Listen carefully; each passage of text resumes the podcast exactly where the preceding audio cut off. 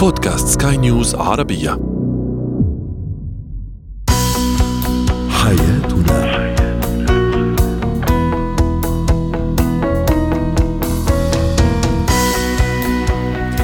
مستمعينا الكرام أهلا بكم معنا إلى برنامج حياتنا برنامجكم اليومي الذي يعنى بشؤون الأسرة وباقي الشؤون الحياتية الأخرى والتي يمكنكم الاستماع إليها عبر Sky Arabia dot com slash بودكاست وباقي منصات البودكاست الأخرى. معي أنا أمال شاب نتحدث اليوم عما يعرف بظاهرة الأعزب الأبدي. بمعنى يطول البعض أو تطول عزوبية البعض رغم وجود مواصفات ملائمة للارتباط لكن رغم هذا قد يفشل البعض في إيجاد شريك الحياة. نتحدث أيضا عن كيفية شرح للطفل مهمة ومهنة الطبيب وأخيرا إتيكيت النزول للشاطئ والمسابح.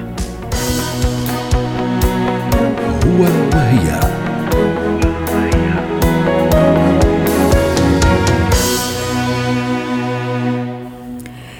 كما قلت تطول لدى البعض فترة العزوبية رغم بحثهم الدائم عن شريك الحياة ورغم أيضا امتلاكهم لمواصفات تؤهلهم للدخول لعش الزوجية أو لبيت الزوجية وبداية حياة زوجية وبناء أسرة.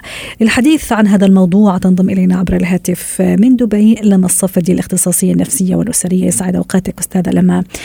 أحيانا قد تصادفنا ربما فتاة فيها مؤهل مؤهلات كثيرة من مستوى آه، ثقافي تعليمي شكل معقول آه، أسرة طيبة وكريمة سن مقبول لكن رغم هذا تفشل في إيجاد شريك الحياة ونفس الشيء أيضا بالنسبة للرجل وما بات يعرف أيضا في علم الاجتماع والاجتماع السوسيولوجي آه، بظاهرة الأعزب الأبدي لماذا يفشل البعض في إيجاد شريك الحياة؟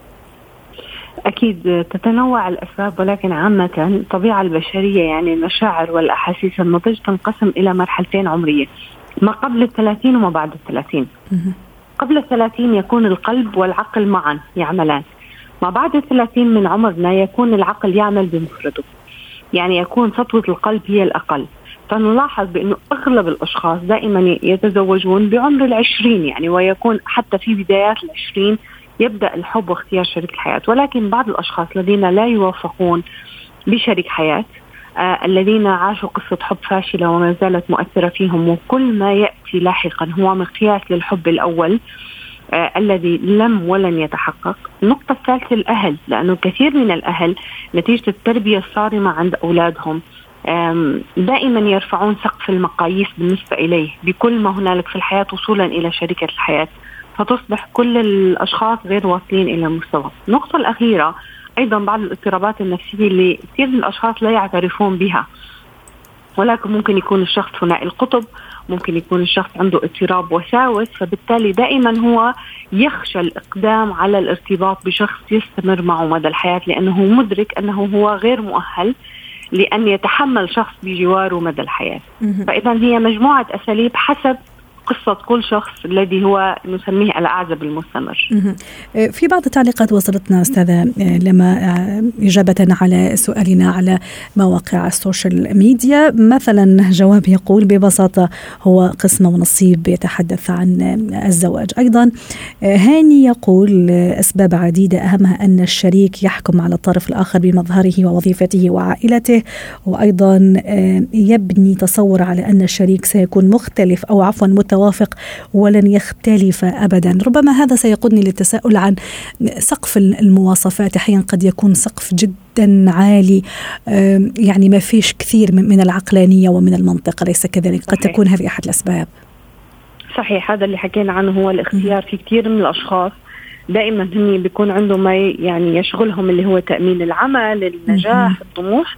وأحيانا بتكون هي حياتهم عامرة يعني حياتهم هي ليست بحاجة إلى استقرار دائما تجارب كل يوم تجربة جديدة. ولكن عندما يصل إلى مرحلة عمرية يقرر باختيار شريك الحياة هناك عاملان جدا مهمان اولا التجارب اللي عاشها فأغلبهم يكون ليس لديه ثقة في الشريك لأنه عاش تجارب متنوعة بعضها جيد والبعض جدا سيء. فبالتالي يقوم بإسقاط تجاربه على الشريك. النقطة الثانية بأنه توقعاته كما تفضلتي هي عقلانية ليست من القلب. فبالتالي أحيانا تلاحظي بأنه اثنين بيختاروا بعضهم بتكون يعني مواصفاتهم أبعد ما يكون وغير متشابهان وبالعكس هما نقيض ولكن سعيد يعني هم سعداء بحياتهم لأنه المشاعر هي رقم واحد. تغفر. ولكن طالما نحن قمنا بتحييد القلب والمشاعر يصبح العقل يقيم الشخص الآخر وفق مقاييس. يعني أحيانا يعني المضحك المبكي أحيانا تكون مقاييس بطول اليد بطول الرجل. يعني تصل إلى مقاييس هي غير منطقية كما تفضلتي. ولكن الفكرة فيها بأنه هو يقوم بتحييد الموضوع قدر الاستطاعة.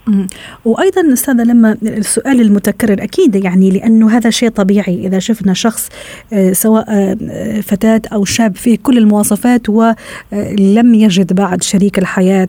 دائما نسأل هذا السؤال يعني معقول مثلا ما تزوجت أو ما تزوجتي؟ هل هذا يؤثر بشكل بآخر على, على هذا الشخص ممكن؟ يخليه يعني مع نفسه شوية خلينا نقول مثلا يفقد الأمل أو حتى ممكن يشك في, في, في نفسه خلينا نقول بين قوسين ولا لا؟ طبعا أكيد. وأنت بتعرفي تأثيره على المرأة أقوى من الرجل السبب بأنه المرأة هي مرهونة بسطوه المجتمع.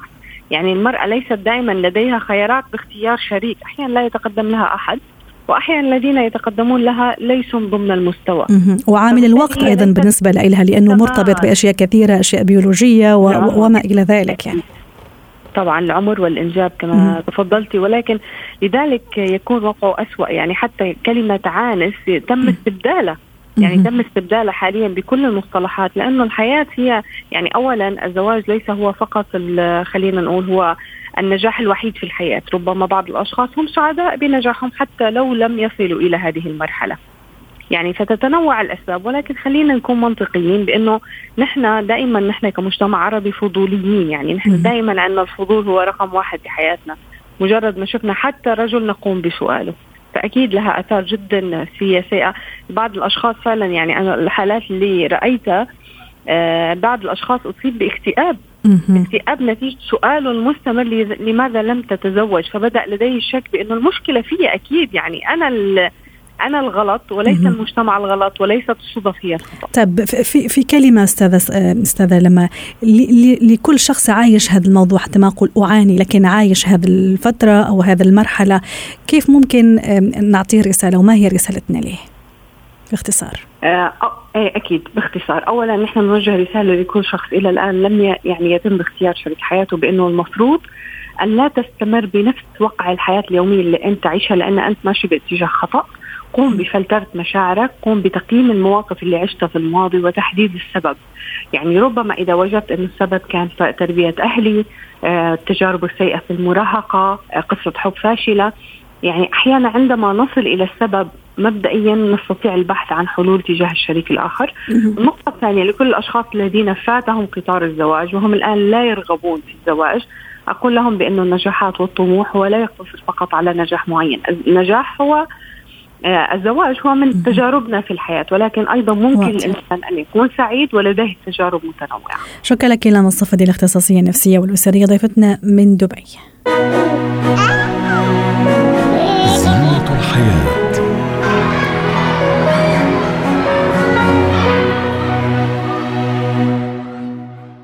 نتحدث اليوم عن مهنة طبيب الأطفال. بمعنى كيف أشرح لطفلي هذه المهنة وهذه المهمة النبيلة في الحقيقة التي يتعامل فيها الطبيب مع فئة يعني خاصة جدا من المجتمع فئة في الغالب تكون غير قادرة على التصرف بعقلانية ومعرفة الخطأ من الصواب.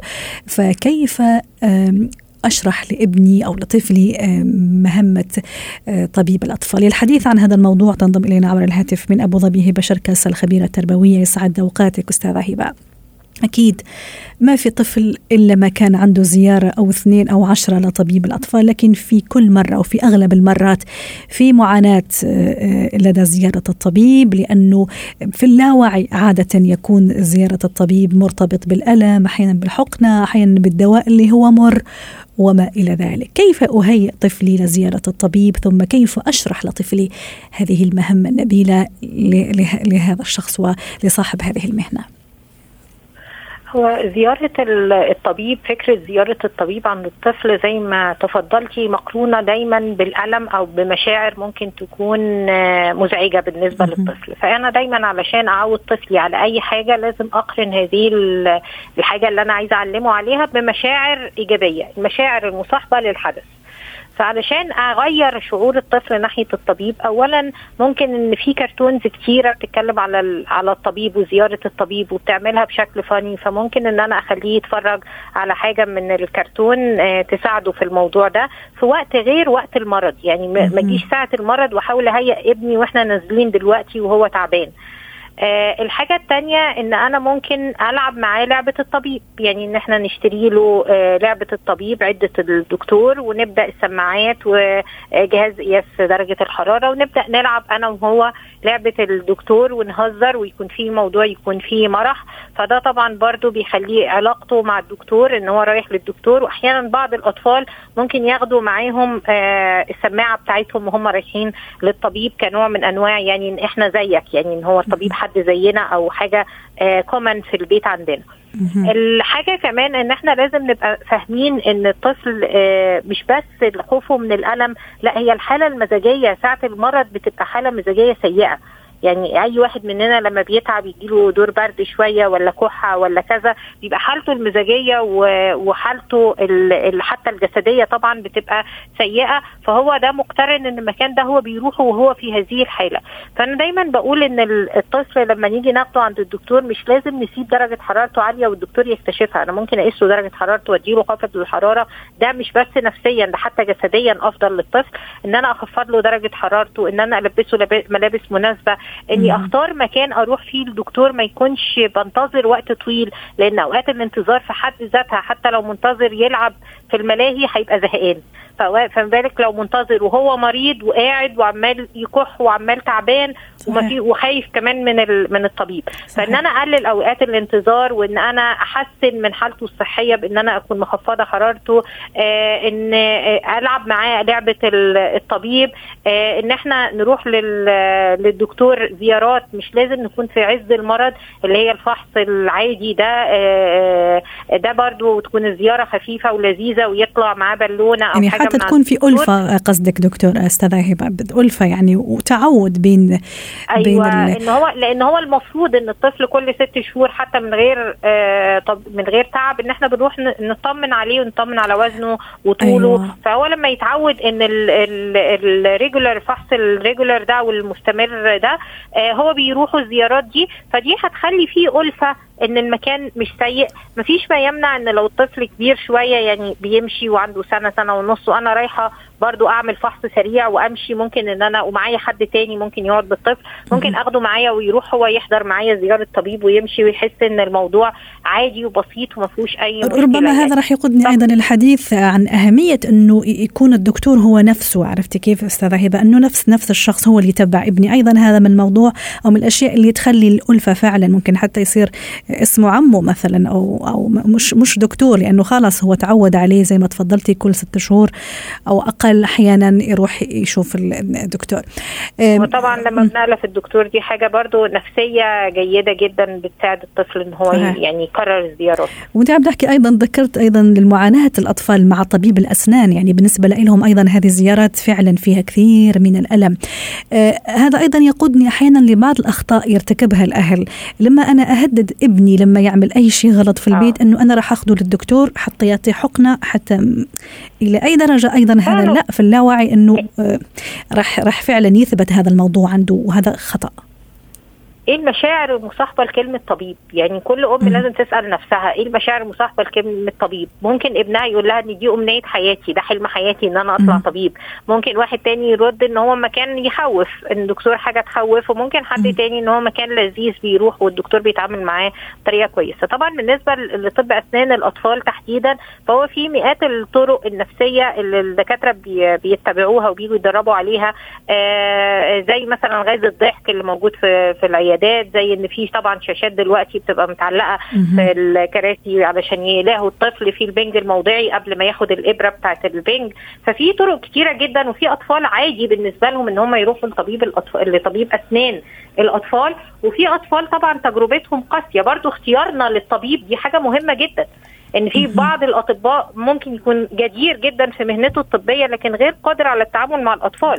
وهو إحنا محتاجين دكتور يكون كفء في في الحاجتين في المهنة الطبية وفي التعامل مع الأطفال. وأهم شيء حتى نختم أستاذة هبة إنه ما أيضا نخوف الطفل إنه ناخذه للطبيب حتى يعطيه الدواء أو يعطيه الحقنة اللي عادة تكون يعني مرفوقة بالألم. شكرا لك أستاذة هبة شركس الخبيرة التربوية ضيفتنا من أبو ظبي. اتكات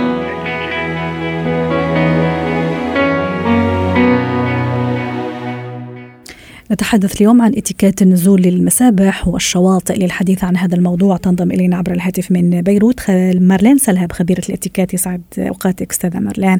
الآن فصل الصيف عز الفصل الحار وأيضا بدء الحياة العودة للشكل التدريجي. أكيد في ناس الآن في بعض الدول وبعض المناطق مسموح لها تنزل للبحر وللمسابح. أكيد قبل وبعد لازم الاتيكيت موجود في كل مكان ومهما كانت الأزمات وبعد الأزمات. أه، نحكي شوي على اتيكيت نزول المسبح والشاطئ أستاذة مارلين سلام لحضرتك. أول شيء للمستمعين كمان.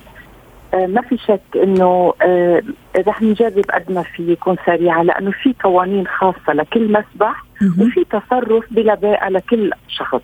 طيب. خلينا نبلش بالقوانين اللي بتنعمل. نحن بنعرف إن كان في كورونا ولا لا المسابح الرمل الهواء كل هدول بيبقوا ملوثين. هيدا سبب إضافي هلأ للانتباه. إن كان في كوفيد ولا لا يعني بكل الأحوال هن اوريدي ملوثين. في قواعد للعيش المشترك اللي مفروض على كل شخص منا لأنه نحن بمساحات عامة نحن مش ببيتنا لحالنا. راحتنا من راحة واحترام الآخر. donc نحن مشان هيك لازم نلتزم بالقواعد اللي بتسهلنا كثير حياتنا وصدقيني كل الناس بتحب إنه الناس اللي حواليها تحبها وتكون محترمتها. هلأ إذا بدي بلش بالقوانين الخاصة هي بيبقوا كاتبين أول المسابح بس يمكن في ناس ما بتقريهم بس في على المدخل هن رح يقولوا إذا امكن الاستحمام قبل النزول على ال piscine ما في شك إنه بعض المسابح ما بتخليك تفوتي أكل وبتطلب إنه إذا في شعر طويل لازم يكون أكيد مربوط وما فينا ننزل على بركة السباحة إذا مش حاطين قبعة قبعة السباحة بفتكر اسمها بالعربي يعني. القبعة السباحة ما فينا ما ننزل لازم نكون حاطينها على شعرنا. هلأ مثل ما قلت لك في حمام بسيط بينعمل قبل ما تنزلي على على المسبح وما فينا نصور غير بأماكن معينة. هلا أهم شيء إنه ما لازم ننسى إنه عند دخول المطاعم الأفضل نحط تي شيرت علينا. إذا ما عندنا آه يعني ثياب مخصصة للبحر أم نلبس قميص. مش حلو نفوت على مطعم والناس عم تاكل ونحن فاتين بالمايو. هلا إذا بدي أحكي عن تصرف بلا باقه وبعتذر عم بسرع لأنه لا ما يداهمني الوقت. بالعكس حتى نستفيد أيضا من كل المعلومات ست مارلين الله يخليكي الله يخليكي. لازم نحن أول شغلة نعملها إنه نحن ما فينا نحجز كراسي آه لبضع ساعات. تعرفي حضرتك إنه في مسابح في ناس تسكن بعض الأوقات فيها أم ممكن تنزل شخص الصبح ليحجز هالكراسي. هيدا مش مسموح ابدا إنه نحجز الكراسي لعدة ساعات. فينا نحجز لنص ساعة لغاية ما يوصل شخص بس مش أكثر من هيك. برجع بشدد كثير إنه لازم ناخذ دوش بالبيت قبل ما نروح على المسبح. جميل. ما في شك كمان إنه الانتباه كمان إنه ما نجلس على كراسي بتعرفي أوقات شخص بينزل على البيسين بيكون حاطط منشف صغير بيجي ناس بيشيلوها وبحطوها غير محل وبيقعدوا وبعدين بصير في شوية حكي بذيء قدام الناس لا أنا محلي لا. هدول كلهم لازم نحن ننتبه لهم. هلأ عادة لازم نترك مساحة بيننا وبين الأشخاص أشخاص أه. كيف؟ إذا كمان في صحتنا هلأ بدها يعني نحن بنعرف إنه أوكي عم ترجع الحياة شوي شوي بس نحن بنعرف إنه هالأشياء مؤذية وما في أهم من صحتنا. قد إيه فينا نترك مساحة بيننا وبين الأشخاص؟ قديش بيكون أصبح. وهذه المساحة أيضا سواء تكون في في المي ست مارلين وحتى أيضا على الشط وفي الرمال هذا أيضا يقودني للحديث عن الفرق بين المرح وإزعاج الآخرين أحيانا آه، في ناس ممكن آه، آه، صراخ ممكن في ناس تعيط على أولادها نعم. في ناس ممكن تلعب كثير نعم. بالمي أو في الرمل تلعب مثلا ألعاب نعم. مائية ألعاب على الرمل هذا يسبب إزعاج نعم. لل... لل... لرواد المسبح أو الشاطئ عندك مرتدين عفوا. عندك حق 100% أكيد. لا عندك حق 100% لأنه نحن مفروض ننتبه على أولادنا. نحن المفروض نلحق الأولاد. إن كانوا حضرتك مثل ما قلتي عم بيلعبوا على الرمل ولا كانوا عم بينطوا بالبسين عدت بتعرفي كثير في إزعاج. الناس بتروح على البحر لترتاح. ما في شك إنه كثير إذا بتلاحظي بنشوف ناس تطفي السجاير على الأرض كمان. تطفي السجاير بالرمل وفي أولاد عم تلعب. يعني هيدا مش مسموح اطلاقا. هلأ في بعض الأماكن في عندك وسعة كثير كبيرة إنه نكون بعاد نحن عن بعضنا. ما بفهم أنا ليش مفروض العيال نحن اللي موجودين نحن وياهم فينا نكون قراب لأنه نحن ساكنين بذات البيت وعارفين إنه ما في إشكال ام تنتبه على أولادها وتكون قريبة من أولادها والبي يكون قريب. هيدول ما في إشكال. بس مع الناس الغرب أكيد لازم نحن نترك مسافة واسعة. إن كنا بالمي ولا كنا فوق. هلأ في كمان إشياء مثلا مثل أحضار المأكولات. إذا المسبح أم إذا البحر اللي رايحين عليه بيسمح فيني اخذ مأكولات بس بسيطة وما تكون بدها ما تكون تنتزع على أشعة الشمس وما تتطلب يكون معي عدة أوعية يعني عدة أشياء بس اللي بدي شدد عليه وقبل ما يخلص الوقت قبل ما نقول عشر ثواني. مفروض كل أم كل أم لازم تكون معها كيس تنظف كل المحل اللي حضرتها موجودة فيه خصوصا إذا مع أشياء ازازيه يعني فيهم بتعرفي بيطلبوا بيبسي بيطلبوا أشياء يعني على البحر. هدول كلهم بدهم ينقاموا بدهم ينحطوا بالكيس بدهم نحن كثير لازم ننتبه عليهم وننظف المحل قبل ما نحن نترك المحل. شكرا لك مارلين سلهاب خبيرة الاتيكيت ضيفتنا من بيروت ويسعد أوقاتك.